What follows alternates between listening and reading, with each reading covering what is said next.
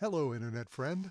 I'm David Ravel, and this is Value Side for Monday, September 11. For all of our articles and podcasts, visit valueside.com. Today, it's the birthday of the New World Order. Well, on this day, September 11, 1990, the American president announced the beginning of the New World Order. Appropriately enough, it was President George H.W. Bush who made this announcement. After all, he was its chief architect. Before a special joint session of Congress, Bush outlined his vision for this new order of the ages. It came at a time of extraordinary global turmoil. The United States was putting in place the men and equipment that would invade Iraq the next year, while on the other side of the globe, Estonia, Lithuania, and Georgia were all declaring that they were each a sovereign country, and in less than a year the Soviet Union would dissolve. So as Bush ascended to the podium that evening, he was doing little more than reporting to Congress and the American people the events occurring worldwide. It was also his opportunity to get out in front of this march of history. He begins his speech by saying, quote, we stand today at a unique and extraordinary moment. Out of these troubled times, our fifth objective, a new world order, can emerge in a new era. Free from the threat of terror, stronger in the pursuit of justice, and more secure in the quest for peace. Unquote. It was the first time that the phrase New World Order was uttered by an American leader. For many, this new construct would lead to confusion and debate. In the years to come, many would return to the speech trying to determine Bush's real meaning. Many thought that Bush was calling for one world government. While it is true that Bush was, in a very real sense, a globalist, it was a global order with just one indisputable leader, the United States. Later, in the very same address to Congress, Bush goes on to provide a listing of America's role in this New World Order. Quote, America and the world must defend common vital interests, and we will. America and the world must support the rule of law, and we will. America and the world must stand up to aggression, and we will. Oh, and one more thing. In the pursuit of these goals, America will not be intimidated. Unquote. Notice the positioning.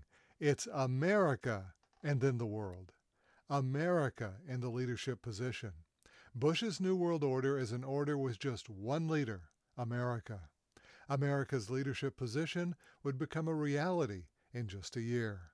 With the fall of the old Soviet Union, the remaining superpower became just the US of A. Just like the coalition that Bush built to invade Iraq, Bush saw America as the premier country. While other countries joined the coalition of the willing, the United States took the leadership role in providing the bulk of armaments and military personnel for the battle. For the next 32 years, this American centric New World Order has prevailed. It's an order in which the United States has not hesitated to use its armed forces against any country that opposed the NWO. In that time, the U.S. began no fewer than 18 separate military actions against such diverse nations as Iraq, Afghanistan, Kosovo, Niger, and Haiti, to name just a few. The era of the New World Order has created an America that has become the most militarily aggressive in its history. Now, some have said the United States behaves like the policeman of the world. But more accurately, America has merely been enforcing its vision of this New World Order. However, the NWO was shaken to its core on February 24 last year with the Russian special military operation in Ukraine. Russia was acting in complete defiance of the U.S. global order. Ukraine had been a virtual vassal state of America for a generation or more. The current U.S. president had spent much of his career focused on Ukraine. Under President Obama, Vice President Joe Biden was appointed the point man to, to oversee U.S. support for Ukraine. a position that made Biden the ultimate overseer for that country. It was a natural role for the American New World Order. As the world's remaining superpower, America under Obama and Biden assumed the role of arbiter to the world. Ukraine was one of the chief hotspots of the time, so it was only natural that our nation's vice president should guide them to the right ways of the New World Order. There was simply no opposition. At the time, Russia lagged far behind the Americans in military might so Russia was in no position to object to the American assertion of control over Ukraine. However, over time that has all changed. Under President Putin, the Russian Federation has built a tremendous military and an economy that can withstand the full sanctions of the American and European colossus. When Russia invaded Ukraine, it appeared to be a mismatch. Ukraine had the largest army in Europe with nearly 200,000 active personnel. It was fully equipped with the latest, most technologically advanced weapons from the U.S. and NATO. Many in the West saw Russia as a less than capable force, consisting mainly of conscripts who were not as well trained as the Ukrainians. However, the actual results on the battlefield have not borne that out. Once considered a poorly trained and disciplined force, the Russians have proven to be an extremely formidable foe.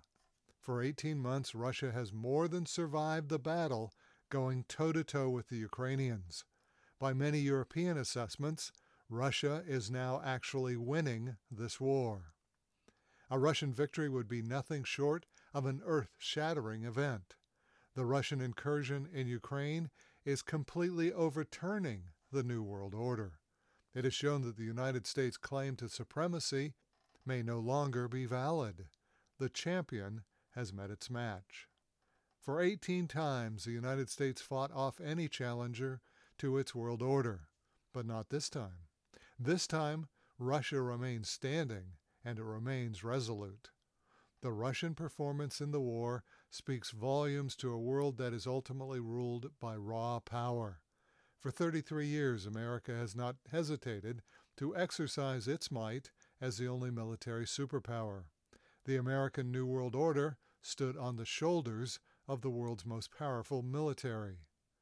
However, each day that Russia remains on the battlefield in Ukraine, it becomes a vivid demonstration that the American power is waning. It is a lesson that the rest of the world recognizes. Former friends and allies are beginning to desert America. You can see that in those countries that are joining the BRICS organization, the international trade group. Longtime allies, such as Saudi Arabia, Iraq, and India, are leaving the American sphere to join this independent association. Today, September 11th, is the 33rd birthday of the New World Order, an order that reflected the scope and reach of one country, America. Throughout history, the world's order has been a function of the power and might of its most dominant nation. Today, America's preeminence is facing its greatest challenge.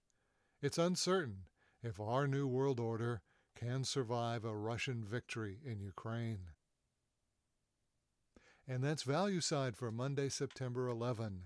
For all of our articles and podcasts, visit valueside.com. I'm David Ravel. ValueSide is independently written and researched. The views expressed are strictly my own.